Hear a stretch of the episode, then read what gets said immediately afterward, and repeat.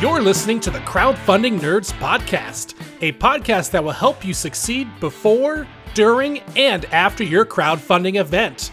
And now, here is your host, Andrew Lowen. Hey, everybody, and welcome to another awesome episode of Crowdfunding Nerds. I am your fearless leader, Andrew Lowen, and I am joined, as always, by Sean and Rick. But in addition to that, just like last week, we're joined by Alex Radcliffe of Board Game Co. And so excited to have you on again. How you doing, Alex? Doing well. It feels like just a minute ago that we were talking, and it's, it's nice to be back. I don't know what you're talking about. Yeah, Um, in fact, we're all but- still wearing the same clothes. I wear these clothes every day. We may or may not be recording this on the same day because Sean's wife is pregnant enough that she could pop tomorrow, and we need to have multiple episodes cut just in case. I might pop tomorrow too, but for other reasons. Taco Bell Mexican pizza. So, In this episode, we're going to talk about Alex. Yes. yeah, we're going to jump into Alex's world. Uh, in particular, we wanted to put an episode together because Alex is probably one of the most honest reviewers on YouTube for board games and things of that nature. And so I really wanted to pick Alex's brain about, you know, uh, really our whole team wanted to pick Alex's brain about why he does things the way he does in his review videos, pros, cons of the way reviewers on YouTube generally do things, and uh, how creators can work with reviewer, and so many other things. Really looking forward to diving into Alex's head a little bit. For those of you that don't know Alex, Alex, would you give a, a short intro to yourself and then tell us something that nobody knows about you? Ooh, that should be fun. Uh, so, uh, I am Alex Radcliffe from the YouTube channel Board Game Co. I like talking about board games, all things board games, topics about board games, and any honestly things like this conversation we're to have today are some of my favorite things because I just like I like the space, I like the industry, and I like having conversations people aren't always having. It's you know there's going to be 14 reviews for every single game, if not more, but not everyone's talking about this kind of stuff. As far as a little fact or something that not many people know about me, um, I had a cat, Penelope, growing up. Uh, she died when I was like I don't know 20ish or something like that, and and have fond memories of her. I don't really bring her up in, in many contexts or conversations. She just happens to be a cat that we had growing up. Oh, There we go. that's super cute. So, Alex, uh, when did you bring your passion of board games out into the, the YouTube world to the public? You don't like cats, Rick? I, I had a cat, and it used to run into walls. Why'd you change the subject? Um, it it depends on how you count it because uh, I actually I have a side business, Board Game Co. It's something that we're cur- I'm currently looking to step away from, but it's something that I I, I be sell buy and sell used board games. I've been doing it since 2014, and it's something that's been great. It was another outlet for my hobby, but also it's not where my passion lies. My passion lies in what I'm doing right now, and and so but the reason that's relevant to this conversation is because for a long time I wrote our weekly emails, our weekly emails that went out once a week, every single week on Tuesday or Wednesdays, and it had a short blog format of a game I played that week. You know, here's a game. This game didn't work for me. That one did. Here's some notes. And I, I did enjoy it. I enjoyed it a lot writing up my notes, and I got a lot of positive feedback in it, and I, I enjoyed that process. I don't like the time it takes to write. When it comes to writing, I'm very, very I try to be very diligent and I reread everything and I try to reformat and it just takes so much longer. Versus talking, I just you, you can't re-say the thing you just said. So like there's a degree of like I mean you could you could edit if you want you can edit every single word of that, but that that to me feels disjointed. I don't like the, that level of precise editing. So I, I just like having a conversation and if I say the wrong word, the wrong thing, repeat myself, whatever, it just feels like it just feels natural. And so I like talking more. Uh, in 2019, I started doing YouTube again for the sake of the business as a outlet to promote Board Game Co. And in the first, if you watch like my first like 15 videos, I'm like, oh, this video is sponsored by Board Game Co. Blah blah blah, buy, sell, etc. But I quickly dropped that because I found that I wasn't doing it because I liked that. I just really enjoy talking about board games. I really enjoy just getting on camera and just doing the thing I was doing my weekly write-ups, but doing it more easily, more often, and in a format, in a, in a platform, and a medium that I enjoyed a lot more. And so one thing led to another, and I started to find my voice and the things I was passionate about, these types of conversations, talking about Kickstarter, uh, the value of backing Kickstarters, all these different side points that aren't just board game reviews. Board game reviews came much later. I, I, I believe then, and I believe now, that trying to jump into the review space is very, very cluttered. There's a million people doing reviews, both big and small, and it's hard to stand out. So you have to generally either be doing something different or better. I certainly wasn't better. If you watch my earlier videos, I certainly was not better at all. The quality was not there. The equipment was not there. Uh, the way I communicated and talked, I definitely had those slows, ums and ahs and pauses, and just the tempo was was not there. But I did have different. I did talk about things other people weren't talking about.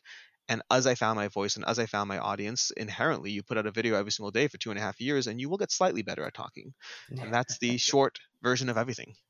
Yeah. Um, in fact, two weeks ago on our podcast, we were discussing uh, like every, pretty much everything's on YouTube, and we Mhm. were saying that you know if you want to be big on YouTube, you got to do something different.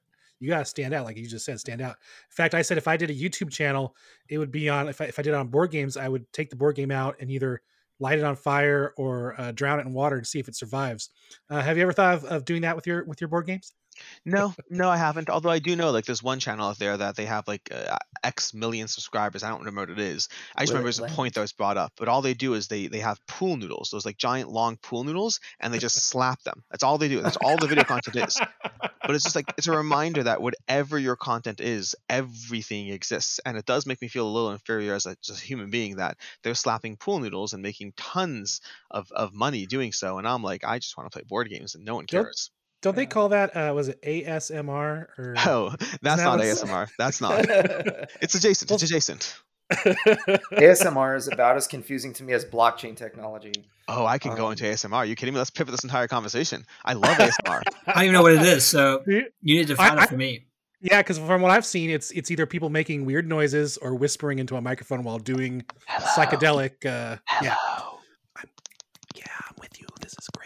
Yeah, exactly. ASMR is audio sensory sensory something response. Uh, Oh, that, that's like the, the kind of the- shady part of Twitch, isn't it? yeah, uh, uh, well, uh, Twitch does it a lot. Twitch does it a lot. So I happen to love it because I find that when I put my headphones on and I listen to ASMR, like I've done this. Like you want, hey, back, let's go back to the past fact. You want something that no one knows about Alex Radcliffe? Um, Yeah. I have absolutely gotten fictional haircuts via ASMR where I put my headphones on, I lay back, and someone just goes making little noises, shampooing the hair, Wow. and it, it gives you complete if you're sen- if you have the response which not everyone does it just feels so zen. My body gets into chills. I just feel like i feel pampered. Like i feel like i'm just in the barber's chair getting the haircut and ah, ah, ah, i love it. I love it. I'm sorry. I don't do Does it your often wife but know this? Oh my, my wife does know it. My wife does. You don't want to Yeah. be lying down in a chair listening to whatever with like someone on youtube and that, without having explained this to your wife. You do not want to be caught in that position. Yeah. it's like i'm sorry no not asmr something else something else. No. Much much more easy to explain. That's that's very interesting though. I mean, it's certain things you can say like, "Oh, you know, that's stupid," but there are people that make massive amounts of money and impact with things that you consider stupid. And I find you know, every generation thinks that the next generation's hobbies or things they like are stupid. I mean, you, you can't walk down the street without finding a boomer that uh, you know, if you asked them about TikTok, they would say, "Ah, that's stupid." Right? tiktok is stupid no sorry Yeah, we all agree TikTok is but stupid. stupid stupid is successful i mean look at i mean from a marketing standpoint it just it, it kills. Like look at Blendtec Blendtec blenders. They were a nobody until they started the will it blend series So of cut up an videos. Yep. and yeah everyone knows everyone's seen those everyone knows it. It's the stupidest thing in the world it, you know but it sells blenders. And Mhm. that's the same thing for this. It's it sells. Stupid Yeah. sells. Whenever somebody discounts a new method of doing something or of communicating for now Er, right now in 2022 it's all about being social ways to engage because we're in a society that is increasingly even before covid we were all quite isolated from one another in fact i remember back in the 2000s era we would play a lot of video games by ourselves at our houses on our computers or whatever console and we would get together and talk about it. But I remember, like, as soon as really, po- I, am I dating myself? Pokemon Red and Blue came out. Like, we were hiding among all of the cool kids at high school. We were like hiding in a corner, trading like Pokemon Red and Blues. no Uh, if you if you want to date yourself you talk about pogs like my generation oh, pogs were delightful Hi, Pogs. dude, I love Pogs too. Let's My mom down. was mad because uh, we would trade. Basically, we would gamble Pogs away. It was like, oh, Yeah, yeah. that's why it's so great I remember I spent like 10 bucks on a Godzilla Pog, like from Seaport Village in San Diego. I, it was like, I don't know why to this day. It's like, why was that $10? Mm. so, Alex, you said that in 2011, that's when you got into the board game hobby. Do you want to talk talk to us a little bit how that happened? And did you play game uh, other games before that, or what was the sort of Sure, like sure. what's, what's your gaming history? I suppose. So the condensed version of my gaming history would be uh, I played a lot of games growing up to a degree, but like more standard games. I think the craziest thing we played was Risk 2210, which to this day I think is the best version of Risk out there. Uh, My we favorite, also go to the moon. It's awesome, exactly. Every time, go to the moon. Uh, but I, I mean, honestly, I have such fond memories of Risk 2210 that I kind of want to play, and I'm scared to because I think I'll ruin it for myself with all the gaming I have under my belt now. But I have fond memories. We'll leave Wow, it this at game that. sucks. Oh, it's so good. Uh, I also played Quoridor. Quoridor from Gigamic Games. Fond memories of that one as well. Another fun abstract. Just the occasional odd thing that wasn't exactly Risk or Monopoly. But then also Catan. Catan we played, and that's all fine. But that's kind of just we dabbled. We had things. We played games. We were no, we, normal people, nothing crazy. Uh, from there, we moved to in 2011, which is when my brother-in-law came back from college, and he was visiting, you know, Cleveland, and he came back with a copy of I want to say Stone Age was first. He came back with Stone Age and he put Stone Age down on the table, and I played, and I was like, "This is a lot of fun. That was great." Nothing else happened. Three months later, he comes back with Small World, and he puts Small World down on the table, and I'm like, "This is fun. This is great. What's happening here?"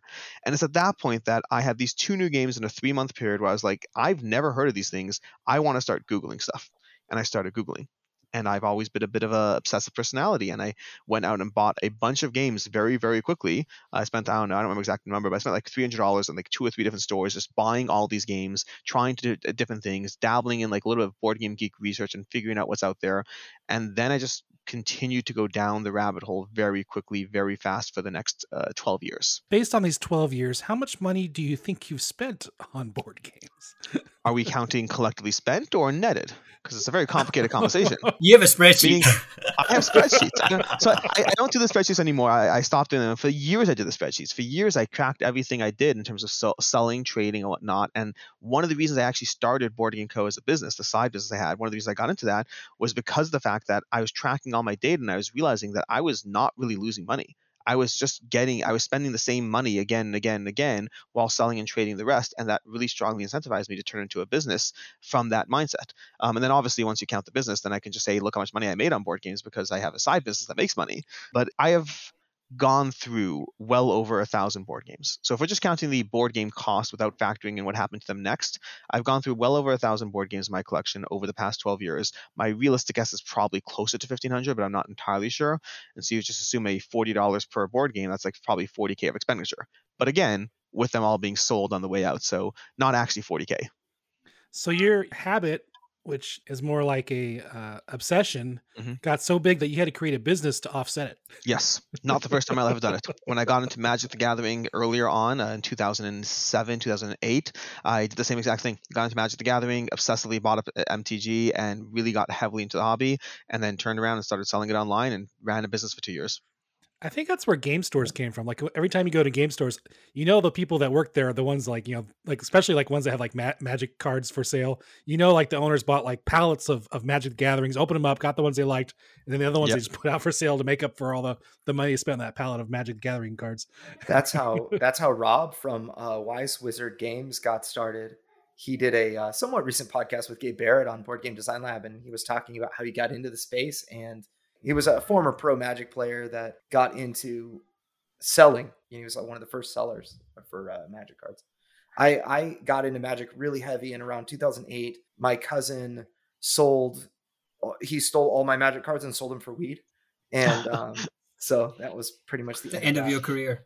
yeah, it's like my Black Lotus, my you know, all my Moxes, all my Type One deck. He basically stole that and and sold it for probably like a hundred bucks. Now Alex has them. Yeah, Yeah. yeah. Now they're in Alex's collection. So, Alex, is it common for publishers to let you keep the games that you review, or is it very common for them to tell you to pass them on? How, how often do you get to keep keep the game? most of the time they the games i would say prototypes are very common to be sent on when you have a prototype prototypes are obnoxiously enough even though they're much less quality than a final game they cost much more to manage to make to maintain so you might have a prototype that looks half as good as the final game and costs $400 just for the publisher the, the nature of the Yeah. game and so those are often circulated a lot because they're expensive not to be and so those are sent around and you know you, hey, here you have it great done you're done with the content great move it on totally fine uh, final games i would say it's very rare that i get asked to send on a final game um, I don't know what the general practices are out there for everyone and anyone. I've seen occasionally publishers try to bring up the idea of rotating games around, uh, but often I, I, I've seen mostly mostly I see that concept dismissed with the idea that it's already it's not about the, the value of the game to a degree, but it also is about the value of the game. Meaning, when you ask somebody to review a game, especially if you're not paying them for the content, it's enough work as it is, and depending on who you are, it may or may not be worth the time. You're doing it as a work of passion, and mm-hmm. sending things on is a hassle like for me, like I, throwing out a game is easy. Sending it on is as a hassle to package up to get the address. I do it because hey, I'm I'm part of the ecosystem and I'm going to do it whenever I can do it, especially for prototypes. But if like publishers were just sending me games and I have the obligation of packaging and shipping up multiple games, I would just say no to more reviews. I wouldn't say no to everything, but I'd be more picky, more whatever. And again, it's already like a low enough reward in terms of the pure. I mean, I'm in the fortunate position that my channel is large enough that it is worth the time. But many, many smaller people, if you have someone who's putting out a video and they just don't have the time, effort, energy, it almost feels like a slap to say, thanks so much for the free marketing and also send that game on now. I think it comes down to the to the cost for the for the publisher. Mm-hmm. I mean, when you're when you're making a prototype, you know, it, it, like you know, Andrew can can vouch for this. It costs hundreds of dollars just to get that prototype out because it's you have to individually make each part. You, you, they're not it's not done in bulk, you know, and you may have to go multiple sources at, until you can find a you know a company that can take care of it for you. So your game costs hundreds of dollars, and I can see why they would want you to pass on. But of course, once you've gotten your game published and produced, um, you know that that that two hundred dollar board game is now a twenty dollar board game, and it, it's just too much of a hassle to to even ask for it back. I mean, at that point, it's just like here, you know. I, I th- so I think that's why it goes that way, but that's just my two cents. Putting together a prototype of uh, Deliverance, for example, is about two hundred and sixty bucks, and it takes at minimum like two weeks to actually put them together. I can, you know, maybe put ten of them together in that time, um, at the most, but ordering and waiting and then piecing them together and that kind of thing. You don't want to have your reviewers punching out a bunch of tokens from GameCrafter, getting their hands all sooty Ooh, from a new ASMR. Yeah, yeah. punching, punching out. It is pretty satisfying to do that. One of the things that I hate the most being a reviewer is dealing with the soot on GameCrafter thingies. Like, it's fine, it is what it is. I'll do it, but like, it's just like so all over the place, and it's it's it's yeah. It's absolutely gnarly. Um, and uh, yeah, so I find that is a complex process, and I totally understand sending it off. But really, it's almost like more of a pain to you know when I send the actual game is you know roughly I want to say it's going to be like seventeen dollars and fifty cents ish to you know per per copy. It's sealed. It's all together. All I have to do is say, "Hey, quartermaster logistics," or "Hey, fulfillment center, send a copy here," and they do, and it's so fast and easy. And I think it's uh like Alex, like you were saying, I would consider it a reward for, you know, more like a thank you for giving me a review. I guess on that topic, how do you get paid? Uh, or do you do a lot of unpaid reviews? How do you monetize your channel? Is it or or your your effort? Yeah. So so for me, I don't do any. Well, it depends how you define that. I don't do any paid content with a caveat to what that means. Uh, what I do right now, the way I monetize YouTube is a combination of of two primary sources and then a third kind of tangential peripheral source. Uh, the first way is YouTube itself, YouTube ad revenue, which it, you do have to be at a certain size for that to be a reasonable amount of money. Uh, thankfully, I've been very fortunate in the past two and a half years to have my channel grow fairly decently, and I am able to make several thousand a month from YouTube ad revenue. Again, most people are are in the position where they're just not getting enough. It's it's very low amounts of money. Uh, the general numbers they say out there is uh, a million views translates into roughly four to five thousand dollars of income, roughly. And even then, it's there's a range. You could be significantly less. You could be a little over, but that's generally the range you're looking at for a million views. And a million views is a lot of views. It take, takes time to get a million views. Uh, the second aspect, the second big big area, and right now, right now, I think the biggest, yeah, right now for sure, it's the biggest area. Because uh, when I when I quit my job, I I told my audience and they were incredible. They were absolutely incredible. It took they, they basically doubled the size of my patreon which is the second aspect patreon. Uh, patreon is currently responsible for several thousand dollars a month and it nearly doubled after i quit my job by saying hey i've been doing this. I've been having a lot of fun. Also if you've ever valued the content i put out I appreciate now more than ever because now we're talking about, you know, making tough choices and tight decisions and stuff. And so Patreon combined with YouTube, both of those are going to be the biggest sources of how I monetize my platform, of how I basically pay myself for the time I'm putting into it.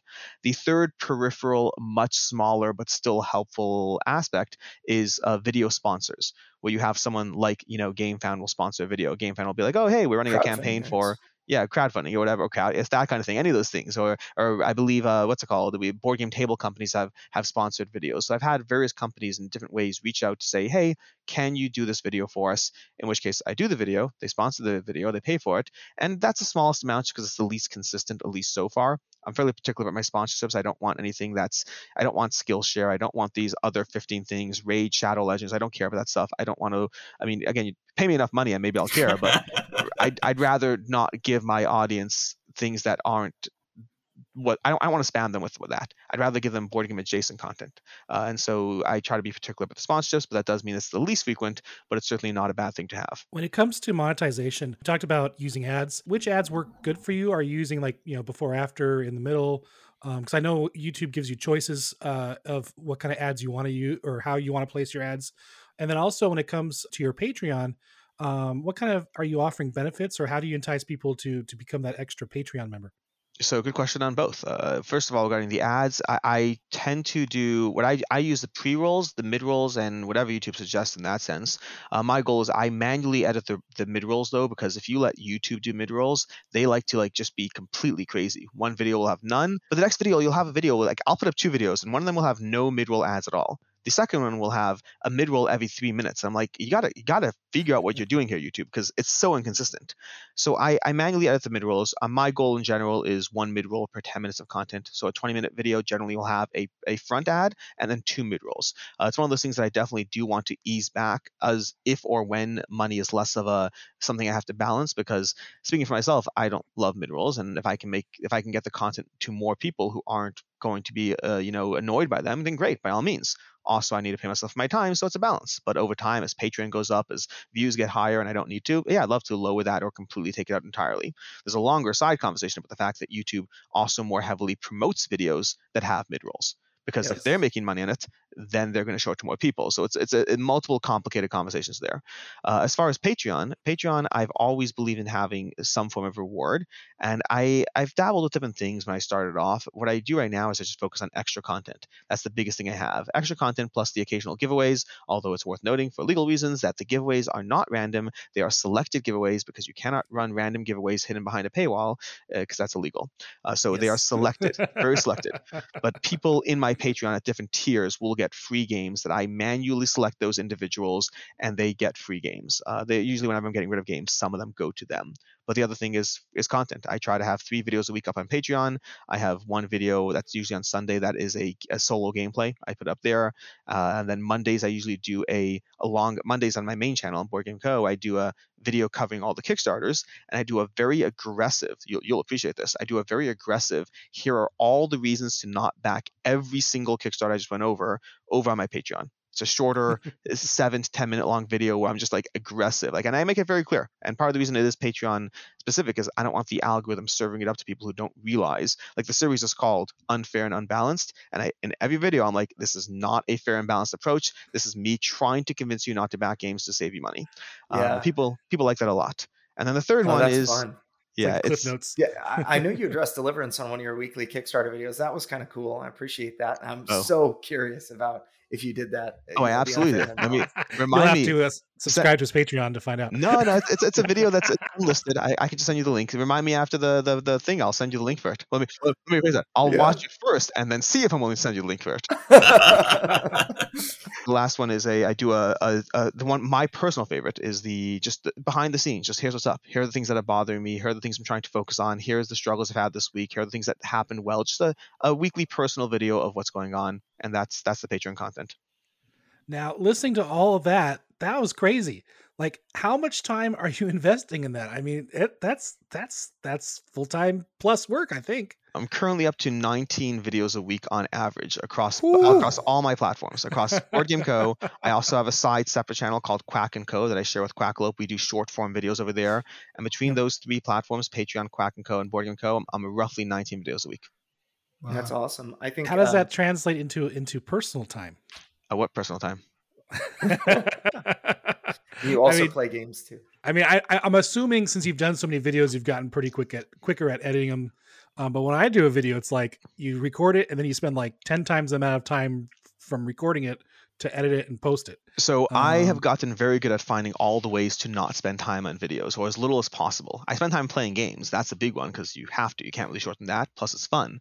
But uh, one of the things I do in general is, first of all, I, I don't. I just do one take. Uh, the amount of videos that I get an actual edit to adjust for something I said or coughed or did, I would say maybe one out of every ten videos gets an edit, and even then, it's usually because I'm coughing or something. I I don't. It's not that I don't necessarily care about having the perfect words said at a given point, but I'd rather talk about board games. I don't want to edit the videos, so I just have made it a focus to try to be better at one take videos as much as possible. The second thing, and my personal little thing that I love, that I've fallen in love with this over the past uh, month or so, and I'll, I'm going to show it to the camera for those who are whatever. I have a little foot pedal here. This controls the top and front camera when I do a video or review or gameplay. And basically, I'm now my own actor and director. So when I have multiple cameras on a video, I no longer have to edit in post. I am editing as I go, and it's all feeding into my computer. I love this thing. You have no idea. It's it's a it's incredible. It looks like a sewing machine pedal. Exactly. It is a sewing machine pedal effectively, and it's hopping from one camera to the other. So it used to be I'd film multiple camera angles, put the SD cards to my computer, grab the feeds, and then spend. If it was like if I did an hour long gameplay, I'd spend two hours editing that gameplay. And hmm. now that hour long gameplay spends zero seconds editing that gameplay. I cut the front off and the end off, and the entire thing was edited as I went because I'm tapping the pedal and switching the camera angle. I am in love. You have no idea. So Really that cool. does that create just one feed, or does it still create like let's say you didn't like what you did? Are you Yep. able to fix that, or is it just once it's done, it's done? so the film is still being recorded on the SD card. So if something went wrong, I could still edit it the old-fashioned way, or even splice it in the old-fashioned way. Uh, I don't so far because again, I, I don't like editing. I haven't needed to. I haven't needed to. Actually, not that's not true. I lie. I lie. I did need to. I did need to once so far. Uh, this is still new to me. This is something that I found uh, uh, maybe three, four weeks ago, and oh, telling. I've said it multiple times That's now, but I'm in love. Cut your I- work week from I, 60 I need hours I need to that for this podcast. That's what it is. That's what it is. I, I it's it's you don't have a choice. I mean, if you're gonna if you're gonna try to do what I'm doing, you have to find what you can where you can. And I'd rather find I'd rather spend time doing the things I love and find all the tools and tricks to avoid. I think one of my favorite quotes, and I can't get the exact quote right. I don't remember exactly what it is, but it's from I think it's from Bill Gates, and the quote he gave, and it's not. It don't apply the exact quote everything, but you'll get the idea. But he said, given a choice between hiring a lazy man or a hardworking man, I'd rather hire the lazy man because the lazy man will find a way to get the job done faster and better. Now, obviously, it's not entirely true, but I've always appreciated that mindset. I'm lazy. Like I, I people think I work a lot. Yes, I do, but I'm also inherently lazy. I want the quickest, shortest way to get to the fun stuff and ignore all the work. right work smarter not harder as uh, Yeah. as they say or smarter and harder right So Yeah. Alex, you mentioned a lot of ways of monetizing your content. What I didn't really hear is paid reviews. So is that something that's not really on the radar, or that you don't? How do you how do you interface with publishers, and do you even do paid reviews? I currently don't do paid reviews for two reasons: two paid previews, paid reviews. I just don't do paid content yet for a reason. And I, I did make it clear that when I went full time, I said, "Hey, I don't want to do this this type of content." And at the end of the day, though, the first priority is that my family doesn't have a problem paying the bills, and so I'll do whatever I need to do. But I do want to avoid that type of content. The reason I want to avoid it is both for the audience and selfishly for myself. Although I should really say selfishly for myself on both counts, and I'll explain that the the for the audience one is the audience doesn't like paid content. They don't. Some are more comfortable than others. There are some that completely don't care but most people care some degree and how much they care varies by person. There's a perception of bias the perception of if you're pay if you're getting paid for this then it's just a it's a commercial it's a showcase it's not an opinion. And so because they don't like it i don't i don't want to do it either. I'm not saying you shouldn't but i i don't. I just choose not to. The reason that's still selfish is because I'm doing it for myself. If the audience doesn't like it, I have the mindset of, well, then I, my channel will grow faster and will, you know, continue to have more people come in and people continue to have people who trust me. There's a selfish motivation behind what they like. Give the people what they want. The second aspect, and really the primary reason, is I'm worried it'll pollute my own love for the hobby. I'm worried that if I start taking money for things, if then I suddenly I'm starting to play and cover games that I'm not in love with. Right now, I mm-hmm. try to cover things as if I'm buying them. When someone offers me a review copy of something, I look at it as would I have bought it? And if the answer is no, I try to say no because why should I spend time on something if if it wasn't worth if it wasn't worth thirty dollars? How is it worth my time? How is it worth hours and hours and hours of my time if it wasn't worth thirty dollars?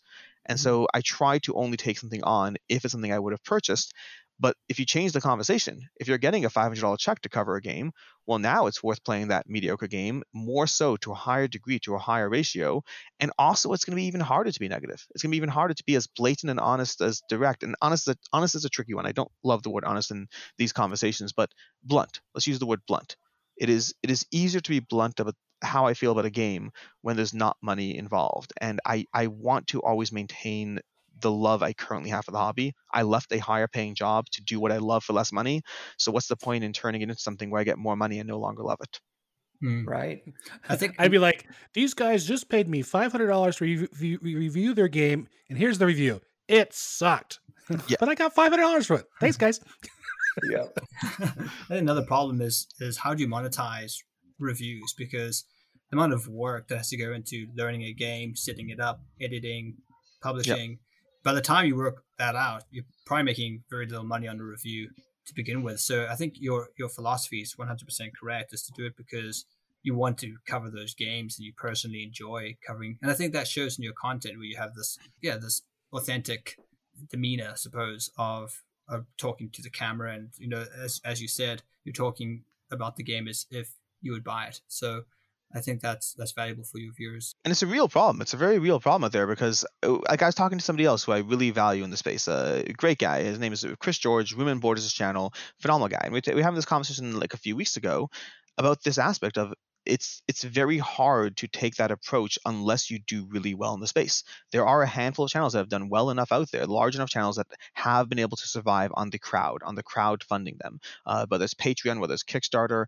and that's great because then you can monetize your time. You give a service to the audience, and the audience is paying you for your time. Great, but it's very very hard to get there, and it makes it a very hard industry for people to break into because the easiest way to functionally break into this is to take money from publishers and that it changes the way you approach the content, changes the way you interact with it, and it also does change how fast you grow. Uh, to to a large extent, you kind of have to be willing to really slug it out for years and years and hope that you're able to make it make it or break it and find that audience. Otherwise, it's again, I'm, I'm, I'm I won't. I've said it multiple times. Like I'm very fortunate. I, I am I'm in a position where it, it's the fact that I can do what I do without taking money from publishers and continue to do it is is I'm very grateful for it. But I, I, I wish we had a better ecosystem that or just a larger hobby that made it easier for more and more people to do this as a full time thing. I'm uh, waiting for the next large power outage to happen in Southern California. That's when board game sales are going to go up again. It's, oh, I have a story with that. I have a story with that. so I have a story with the power outage. Just reminded me one of my favorites. One of my favorite stories of board games ever is we sat down to play a game. The lights went out. The whole the power went out of the house and we set up some candles and continued playing Zombicide uh, Green Horde by power oh, wow. by, by, by by just by candlelight, and we proceeded to do that for the next hour and a half. And towards the end of the game, my wife comes downstairs and she says, "The power went on an hour ago. Like, what are you doing?" The power had gone on, and we'd been playing in the dark for the entire time at night, and not realizing the power had gone back on. We just hadn't turned the light back on. That's so awesome. The uh, thematic. Who was? Were you like the thematic dungeon master narrating the story? yeah, yeah, it, it was a blast. That's so awesome. So, Alex, was the Board Game Co. your first YouTube channel, or did you have other ones before that? Did you did you learn things from previous YouTube channels that you were able to integrate into your current channel? Board Game Co. was the first YouTube channel I had, but I also I if, like because I was starting it off Eh, as a marketing opportunity for my, for the retail operation that I had before my plans changed, I also did approach it with a lot of intent. I, I didn't just start a YouTube channel and start doing videos because I like talking about board games. I, I read, I must have read dozens of articles on different things you're supposed to do to start a YouTube channel, different approaches, different technology. I didn't do the technology until later, but it just I, I really heavily researched all the stuff about how YouTube works, how the ecosystem works, uh, the importance of thumbnails, the importance of watch time, the importance of a, a million different things. Uh, one of the other things that tends to happen in any hobbyist industry, passion-based industry, is you have a lot of people who care about something. They just start doing that thing, but they don't necessarily spend the time to make sure that they're doing it correctly. They just do the thing they love and they think that hey, if you if you like it, people will come. And that used to be the case in things, but like even nowadays, if you want to be like an electrician, you can't just be the best electrician. You also have to have someone who knows how to market yourself. Like how do you how are you going to be so how are people going to find you? Where your flyers going up? What are you doing? How are you maintaining customers? What's your what's your CRM to like manage all this stuff? You have to be good at multiple things, and a lot of channels are just relying on passion. And while that's great for the hobby, it's not necessarily great for the growth of the channel. Yeah, no, that's absolutely true. I, I think that a lot of people just start going and, uh, you know, we see this with a lot of podcasts where people will relaunch their podcast after 60 episodes or you know whatever. I I think um, that's probably one of the more common things. Um, or they just give up. You know, it, it ends up not returning a good investment and it just doesn't seem like it's growing so they give up. So let's say i i am a game publisher i have prototype of deliverance right behind me and let's say i want to send it to alex and you know get a the board game co coverage of that. I mean how does that process typically begin? And how would a how would somebody that wants to send you something improve their chances if you will like ooh fun question you know what i mean so the yeah. first first off the bat is the process usually begins with somebody reaching out to me.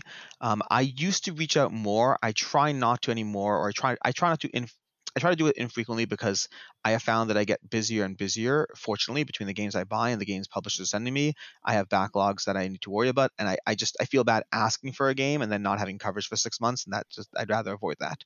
And so usually it begins with them reaching out to me uh, or an existing relationship already, which existing relationships are easier. So let's forget that. Let's pretend they're reaching out to me for the first time. They send me an email. Hey, we'd love for you to have a cover, and that's email is the first one. Alex at boardgameco.com. I put it in the description of every single video for media purposes. Reach out, great by all means, fine.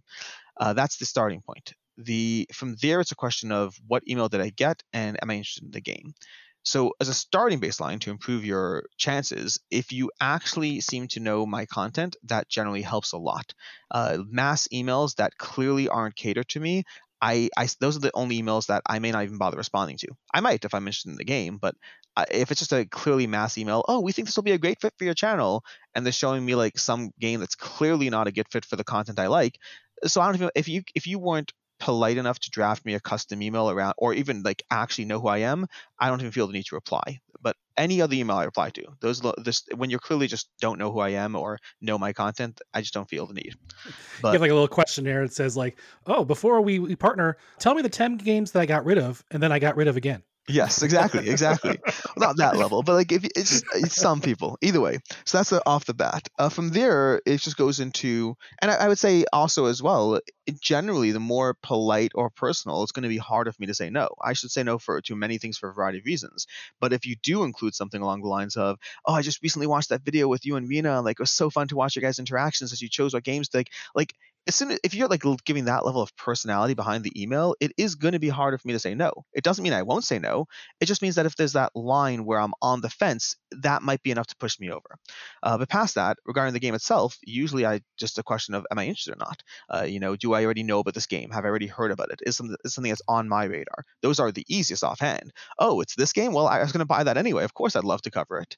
Uh, if it's something newer, if something different, or something that isn't on my agenda, or something that's in the middle of the road, like I've heard of it, but I, I wasn't as sold generally there's going to be two different lines. There's going to be a category in the middle where I, I tell the person, hey, I am semi intrigued, but I'm also like not like I, this is a game that I'd be debating whether to buy, but I wouldn't necessarily have bought it. Like I don't mind taking it on, but I don't know when the coverage will be. I don't know exactly how fast it, it, it can go on my review pile. Some things get reviewed in two weeks, other things do get reviewed eight months later. It does depend, especially because I'm trying to get multiple plays, and especially if it's a game that didn't work well in that first play, it might take a while before I get multiple plays in. So I never guarantee timelines unless it's a Kickstarter project. Uh, but then the last option, the very common option nowadays, is I do say no to a lot of things. I say, hey, I really appreciate it. I'd love to work with you in the future. But if it doesn't appeal to me, if it's not something that I would have backed or bought, and this is where looks matter. At the end of the day, like I do judge the book by its cover. There are a million other factors, but uh, it's the cover is the starting point. If your game doesn't pull me in visually, if something about it isn't in some way calling to me, like I see a lot of games that do not look like games I would ever buy off a shelf. And if I wouldn't buy it off a shelf, I'm not putting up a whole video and spending time in it myself. Yep. Mm-hmm. It's so important. So basically, what you're saying is put a dragon on the cover, yep. and you'll be more likely to to review. Well, it's so, just like it's just like Kickstarter day. You know, Alex, uh, the way Alex, you know, looks at games is the same way you know Kickstarter is these days. You know, before if you had an idea, you put it up. Mm-hmm. Now you have to have a full full. You have to have a full team. You can't just do it yourself. You got to have the artist. You got to have you know the uh the stuff like that. So um, I have I have a full video on that subject. It's a full video that like I, I it's talking about why I won't back a game with bad art. And it's the starting baseline is I'm not saying bad art is associated with no, that's not true. I am saying that. I'm not saying a game can't be good while having bad art. Some of my favorite games, Castle Burgundy, one of my favorite games of all time, the Terraforming Mars. Have you seen the art on those cards? Games can absolutely have bad art and be amazing. But the flip side is if the first and only thing I know about your game is that you failed on one of the aspects of it. Maybe it's an intentional failure. Maybe that you have the time for this, but not the time for that, the budget for this. That's fine. But the only thing I know currently is that you didn't make the game look good. So you're mm-hmm. now asking me to take a leap of faith that everything else that I can't see, you did well. Maybe you did. But why is it on me to take that leap of faith? I, I only know that one area you didn't do well, and that's the only area I can see. There goes my stick figure game. so there's a proverb that says, where there's no wood, the fire goes out. And YouTube has a tendency to uh, start fires and then throw a bunch of wood on those fires. And there's lots of reasons for this. One is just the way the platform is monetized. So how do you manage that where you see maybe a controversy kind of trending? When do you know when to step into that controversy or when to step out of it? And what's the sort of thinking process when it comes to creating content around controversy on YouTube particularly? I, I love this question. I do. I really love it. It's it's complicated, as it should be. Uh, the first baseline, before I even get into the hows, the whys, the decision points, is the fact that yes, as a content creator, I want views and subscribers. And if you put out a controversial video, you will get more views and subscribers. You might get people who dislike it, uh, but you'll get more eyes and attention. So there's a selfish motivation to engage in controversy always. The second thing is that I don't like being controversial. I like adding to the conversation. I like in some way adding value and being controversial for the sake of controversial. It's yes, you get views and eyeballs and all those things, but it just feels dirty. Uh, one of the first videos I did that took off amazingly well. Uh, for a long time, it was my fastest growing video. Like I got like 10,000 views in day one, which and when I got it, I was at like 6,000 subscribers. It was insane. It like blew up for me. But it was it was literally called Dead Reckoning. Why the outrage? Question mark and I believe in titling things appropriately. And I was going into that conversation, and I and I I was talking about why backers in Dead Reckoning, a Kickstarter campaign, a game that I love by the way. I was talking about why they were so upset about a lot of different things, and people. There's a lot of drama in the Kickstarter comments, and there's a lot of outrage. And so my video was going into that and trying to talk about the whys, what people's expectations were, how they were set, and and really just engaging in the whole conversation. And I did that video because I did think, and I still do, I think it did and does add value to the conversation. I was not even attacking AEG. I was going into the here's where I think they set expectations, maybe without realizing it, and now people are upset about those things. But it bothered me for a long time that that was my fastest growing video. Like I don't like the fact that controversy works. It does, but I'd rather something more positive be the best video on my channel, but it, it wasn't. And eventually it did get overtaken. I was very happy when it finally did. But so so both things are true off the bat in terms of the liking it and not liking it, disliking it, but understanding the, the benefit of it. As far as the policy, as far as how to engage with it, it's mostly that. It's mostly do I think that I add am, am I adding value to the conversation? Uh, it benefits me to be involved. Absolutely, it does. And I like talking about controversial subjects. My favorite things right now these days are whenever I do live streams, I love when people ask me controversial questions because I like having these conversations. I like being able to be direct and answer things, but I don't want to lean into it on my channel as the focus. So it's a it's a balance. I like engaging, but I don't like driving it. Uh, and so right now, when things pop up, I question what am I doing? Why am I doing it? And am I just trying to get views and, and, and subscribers? Or do I think that I'm adding? Uh, recent examples that I can give of one where I did, one where I didn't is doing the Witcher Kickstarter. They had a lot of controversy around female Witchers and they pushed for and against. Historically, we haven't had them, but it's a fantasy world. What's the big deal? Inclusion. We had lots of conversations, and I I did a video taking with most of my videos tend to take a very strong middle ground, covering why I think one side sees it this way, why I think another side sees it the other way, and trying to get to just the common ground between them for better and for worse. You don't you make some friends that way and you also make some enemies that way. Uh, another recent one that I, I, I chose not to dive into because i didn't think i had value to the conversation was uh, board game revolution. A very large facebook group had a, a bunch of people upset with certain decisions that the moderator, moderators were taking and there were a bunch of videos were popping up about it and i really questioned whether anything whether i should do anything about it but I didn't think that I was adding value to the conversation. I felt most people in that context already understood which side they were on, and I didn't have enough, I guess, information or perspective to be confident that the opinion I was putting out wouldn't do more harm than good. And so, yeah, controversy sells. I'll engage with it, but I'll only engage with it if I think that I am in some way adding value past value to myself. Cool. That's a great way of looking at it. So currently, what's your I suppose, most popular video at the moment. Not not in terms of most views, but as in like trending and growing. You, you know, you talked about one that was controversial. Um, Has that been outpaced well, by something? oh, that's going to be an uncomfortable answer given the conversation. Uh, the the currently most popular trending video, my, my most watched video is top 10 worst value board games, which is not necessarily controversial, but it is negative. That's my most popular video. So is Candyland in there? Candyland is not in there. So not worst board games, worst Oh. value board games. Uh, that is my mo- my highest point video. But I don't mind that one as much because I don't mind I don't mind negative if it's not directly attacking any one thing. Controversial bothers me more. Uh, my fastest growing video currently There's that nothing more controversial than getting a double lollipop and then getting like a the candy that sends you all the way back to the beginning. Yeah, that's a game that can go on forever. It's a problem. It's a real problem. But my most con- my most my currently most trending video that was doing very well is about CMON. Uh, CMON, which is a company I really like. I do a lot of stuff with them. I work with them. I just played Zombicide Roll and Write from them.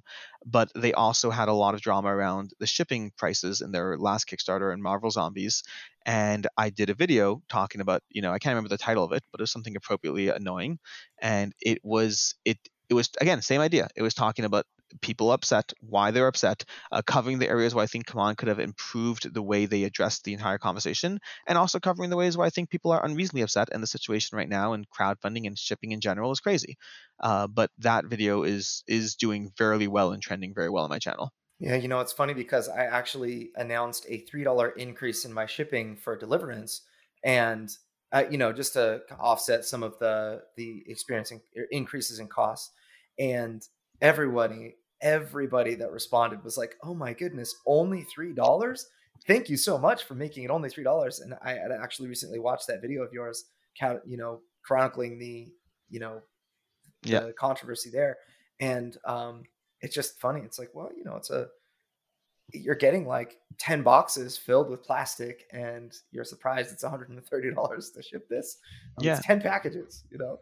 But And one, anyway, of, one of the things I leaned into heavily, I did this. I didn't do this in that video. I did it in a subsequent live stream because someone was bringing up Oathsworn as an example. They're bringing up Oathsworn, which they ran a two million dollar campaign that they then proceeded to make no money on their two million dollar campaign and took a loss. And they decided that there's only so much of a loss they can take. And eventually they asked their backers for like twenty dollars extra. Fine.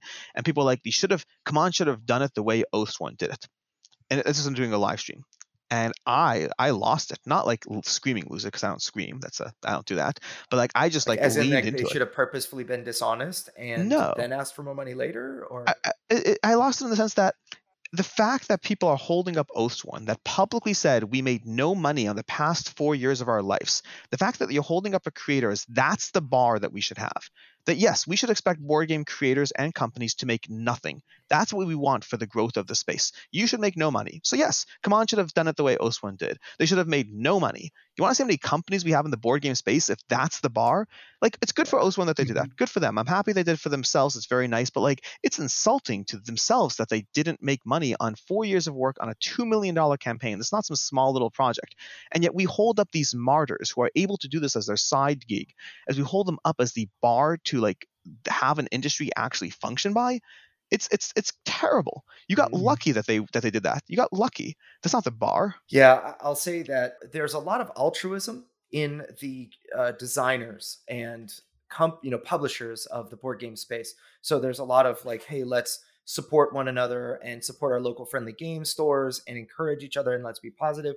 But the board game consumer, oftentimes, including those very same publishers, when they take off the publisher hat and they put on the "Do I like this game or not?" hat, it, you know, it they they are very fickle very fickle and oftentimes they can you know depending on how you as a company or really even you individually as like you know alex radcliffe like you brand yourself the, i think the reason that your people love you on patreon and that you have people willing to uh, support you is because you in essence are kind of making a sacrifice of yourself for your brand by being accessible by saying this is who i am and being honest and and so on and so forth. That makes people want to support you.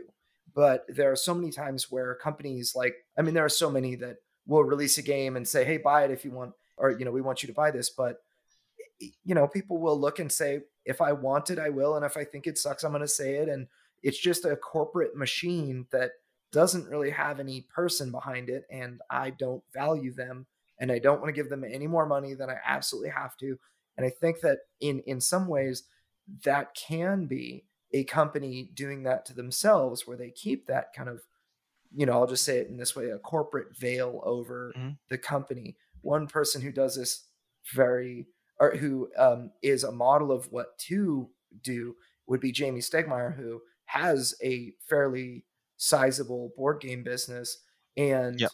is also very accessible where people will be like, you know, I'm not just one of the 25,000 tapestry expansion pre-orders or the viticulture world pre-orders, but I'm but this is Jamey Stegmaier we're talking about, you know. Yep. I like supporting him. And I I find in poker, I used to be a semi-pro poker player and I would have a bankroll and all of that. People were willing to lose money to you if they liked you. So if you were a jerk and were playing really tight and be like, oh, ha, ha, I busted you, you know, with my aces that you didn't know I had or whatever, they're they're gonna tighten up and try to do better against you. They don't want to lose any money to you. But if there's that moment of like, oh, I'm not sure what I should do, if I should call to see if he's bluffing or whatever, they are much more likely to actually call and see what you have in your hand, which a really great poker player will rarely bluff. So you're going to make more money than if they didn't like you. And uh, so I don't know. I just kind of connect all those dots together. Yes. No, I completely agree with everything you're saying there. I mean, Marcin from Awaken Realms could be another example of someone who's publicly available in every Facebook group for every game, mm-hmm. commenting and available. And I think they've done a fantastic job building a community. Um, I do like CMON, but one of the things I have given them a hard time for is the fact that they they seem to have that extra separation at times. Not all times. They're actually in, in their Kickstarter campaigns, they're very engaging, very present. They do these live streams, they're very engaging, very present. But it's almost like they it's almost like they have branches of when they're engaging and present versus when they're kind of we're corporate overlord and goodbye. And I and I do think that has hurt their their image, although clearly not that much because they're fairly successful. But they, yeah, I, I think in general, my opinion, CMON has always been that mixed aspect of I think there are better ways to handle it, but I think people hate them a lot more than they should. Yeah, I think that this is, um, you know, as I've studied this phenomenon, it's really to me the personal brand has become much more important than in years past. But we've recently seen extreme levels of effectiveness of a personal brand. And again, I'll say the same it's uh, making a sacrifice, a personal sacrifice of yourself to be more accessible to the end consumer. You have businesses of all sizes with representatives to the public that oftentimes are vast of great benefit, we'll say, to their organizations. And two examples, I mean, one is Elon Musk.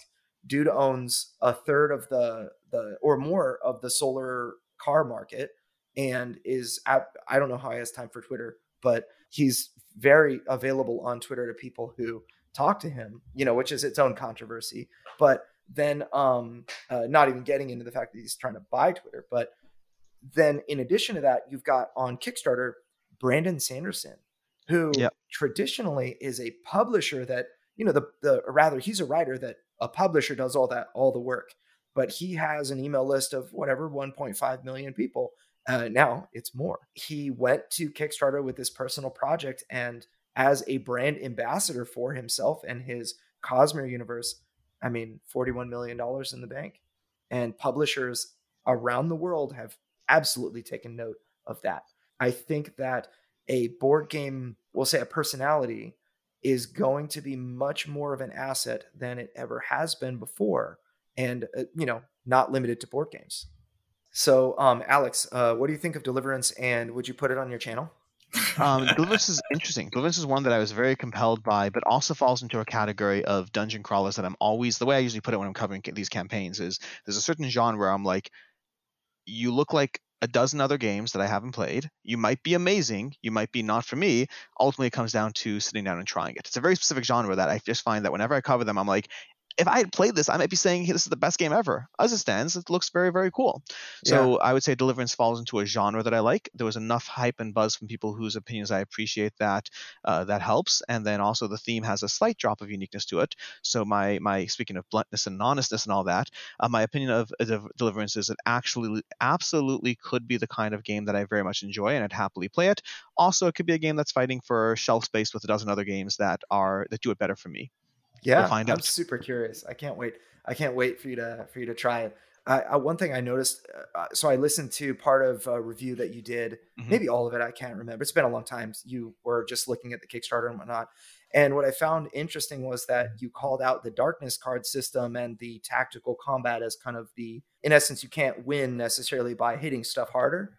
Um, and you called out the the way the darkness cards come out as uh, very interesting to you. And um, I just I thought that was kind of cool that you were able to identify that uh, right up front.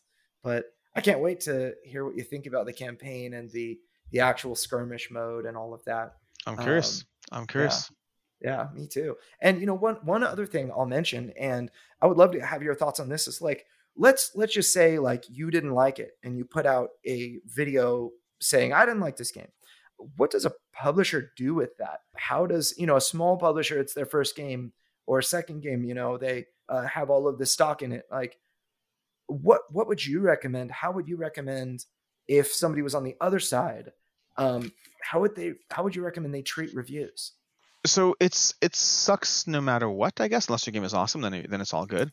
Um, it, it's a tough situation. One of the things I do do, which is I guess speaking of you know honest or blunt or all those things, something that I do that is absolutely unfair, but something that I do is if I'm excited about a game, I just don't care. I'll be excited about it versus when I'm not excited about a game, I don't I try not to get like aggressively disappointed. I try to be very flat and cold about it. You know, here's the things I liked, here's the things I didn't like, it wasn't for me. But if I like it, I'm like, I love this. This is so much fun. I cannot like it's so good. I had such a good time. Which is means I'm I'm effectively allowing myself to have a higher high than a lower low and and that's just because I feel bad for the person on the other end. It's bad enough that I'm going to sit here and say, by the way, this game didn't do it for me. But it's worse if I'm like, oh my gosh, these are the worst hours I spent on my life this past week. Like mm-hmm. I'm not gonna I'm not gonna do that for for the video because I I feel bad for the creator and it's not helpful. It's not necessary. You can it's like me critical. watching Interstellar. Yes, like, exactly. Two and a half hours of my life back. But you'll get more. You'll get you'll get more watchers. You'll get more uh, subscribers that oh, way. you absolutely will. You absolutely will. But you do so by potentially like it. It, it hurts. It hurts to mm-hmm. to to see someone trash on something you spend time and effort and energy on. Like that's. I mean, it goes back to all the things I try to do. I try to be fair. I try to be critical. I try to be blunt. But I don't I don't love being negative. I should feel bad when someone's hurt by something I said, and it's it's it's important. And so, as far as what you take out of it, so that's my first, the first thing is I try to be clinical about it. I try to be here are the things I did not like, and it's a good game. Didn't do it enough for me. Other games, you know, stand out a lot more and had a lot more going for them. Uh, as far as what to take out from it, it's really just the first the first baseline I have. The very first one is ignore single opinions every single time ignore single opinions if you gave the review to 10 people and seven of them like it and three don't you're doing fine your game's fine don't focus on the negative ones that heavily now if there's specific aspects if there's commonalities if the three people didn't like that one thing if all three people thought the game ran too long for the length take that into account because that's a common opinion to walk away from. It's no different than myself and, and the fact that I have a comment section. And comments are generally nice, but not everyone's nice on the internet and I don't care what someone says unless it's something that I see repeated multiple times. If it's something that's repeated on a regular basis, then I'm like, oh, I should adjust or modulate or in some way take that feedback into account. On the other hand, if it's just somebody else, who cares what some? I mean, like you have no clue who's typing. It could be some 12 year old kid on the internet, whatever. You have no, you don't want to read into it too much. and so, it, it very heavily ignore single opinions eh, and focus on the general opinions and feedback you're getting, and then just try to be factual about it. You're going to obviously be more attached to your game than other people, and your game may or may not be right for others, and it may or may not take the wind out of you. It might, you might, it might forget just wind. It could be emotional, it could be financial. You could be sitting on a warehouse of, of, of you know 10,000 copies of a game you were really hoping would sell when the re- reviews came in, and now seven reviews came in, and they're all fairly negative, and you just took a huge financial loss. It I, don't have any easy answers there. It is what it is. It's you your your goal your goal is to do as well as you can in the thing that you love doing and trying to whatever but the audience's goal or the reviewer's goal is to guide people towards what is the right fit for them so if you can take something positive out of the negative great if you can't whether financially or emotionally then it might not be a space that you should be in to bring up Jamey Stegmaier again he says he does not watch reviews i think that that is to you know incentivize people giving their honest opinion and not you know an inflated opinion because they want to appease him, or uh, on the opposite end of the coin, to fear that he won't send them another game because they gave it a negative review. Uh, do you think that's the right approach for a small creator to take? I think it's a good concept, but I don't think it works functionally unless you have a department that could watch the reviews. I think reviews are important. Why wouldn't you want the reviews of the game from people? So if you can separate it, if you can say the people handling who gets the review copies is different than the people handling how we make sure these problems don't happen again, then sure, that works but to to turn down if you if you put out a game and you just don't in any way want to get feedback on the game from people who weren't part of your selected crew i mean i, I think that's going to hurt you So if you can, I, I don't even know Jamey's approach. I don't know if he has a separate department managing it or not, but someone I hope is watching the reviews because I think that's an important part. Mm-hmm. It reminds me of those uh, questionnaires. I used to work at Target. We used to always have those on the bottom of the receipt. Tell us how you did, and it sort of reminds me of that. Where like, yeah, I, I think if you feel like you're going to be too emotionally attached, maybe you should have someone else just go through them all and like, you know, like this percentage or this many, you know, percentage of people said the game's too long. This percentage said that you know that this mechanic was great. That way, it's more of a, I think, a black and white, you know, thing where it's you can actually see like more of the overall picture as opposed to individuals. I think that would be like the best. Maybe uh, we can do another crowdfunding nerds uh, product. reviews of reviews. so, Alex, we're, we're going to wrap up soon, but I have one final question. How many times on average would you say you play a game before you give your thoughts on the game oh, itself? that's going to be a very different answer depending on a number of different things. I would, if you, well, that's not true because you asked on average. On average, probably three to four, I would say, uh, but it depends on a lot of other factors that affect that number. If it's a campaign game, uh, often a lot more. Usually, campaign games I play until I feel that I'm not seeing something new. Uh, if it's a game that I did not enjoy, I usually play it less. I aim for a minute in general. My rule of thumb is if I played a game once, I will call it a first impressions and tell you I played it once. Anything more than once, I'm willing to, but I try to get more than that. Two is like just feels like not enough often. I think three is usually where I start to feel really comfortable with a game. But if I don't like a game, it's hard enough to give it a second play, let alone a third. So generally, the more negative my opinion is, the more likely it saw two plays or even or possibly three. But usually, I'd say more likely two. Um, again, unless I tell you one. If I tell you one, then then then it is what I told you. As far as uh, games that are more middle to positive, that's where you start getting in the three to five category on a more general basis. If it's a shorter game, there are games I've played 17 times before reviewing it. If it's a shorter, fast game, uh, you know, even like five times, six times, like Mythic Mischief was a game I played like eight or nine times because it played for quickly enough and it's easy to table. A long, heavy Euro that takes three and a half hours and four people, even if I love it, it might be hard to justify waiting to that fourth play. So I would say three to four is probably the general range, with some getting two, very infrequently getting one, and then some definitely hitting the you know five plus camp. So uh, now I guess I have a last question as well, related to what you said about um, the Kickstarter. Uh, you know, games where an upcoming Kickstarter is coming that have a you know a time limit where you really have to review before the Kickstarter goes live or while it's live, the video has to be published or it's not worth it at all. Um, are you conscious about how many of those you take on because they they have to go to the front of the queue, or what?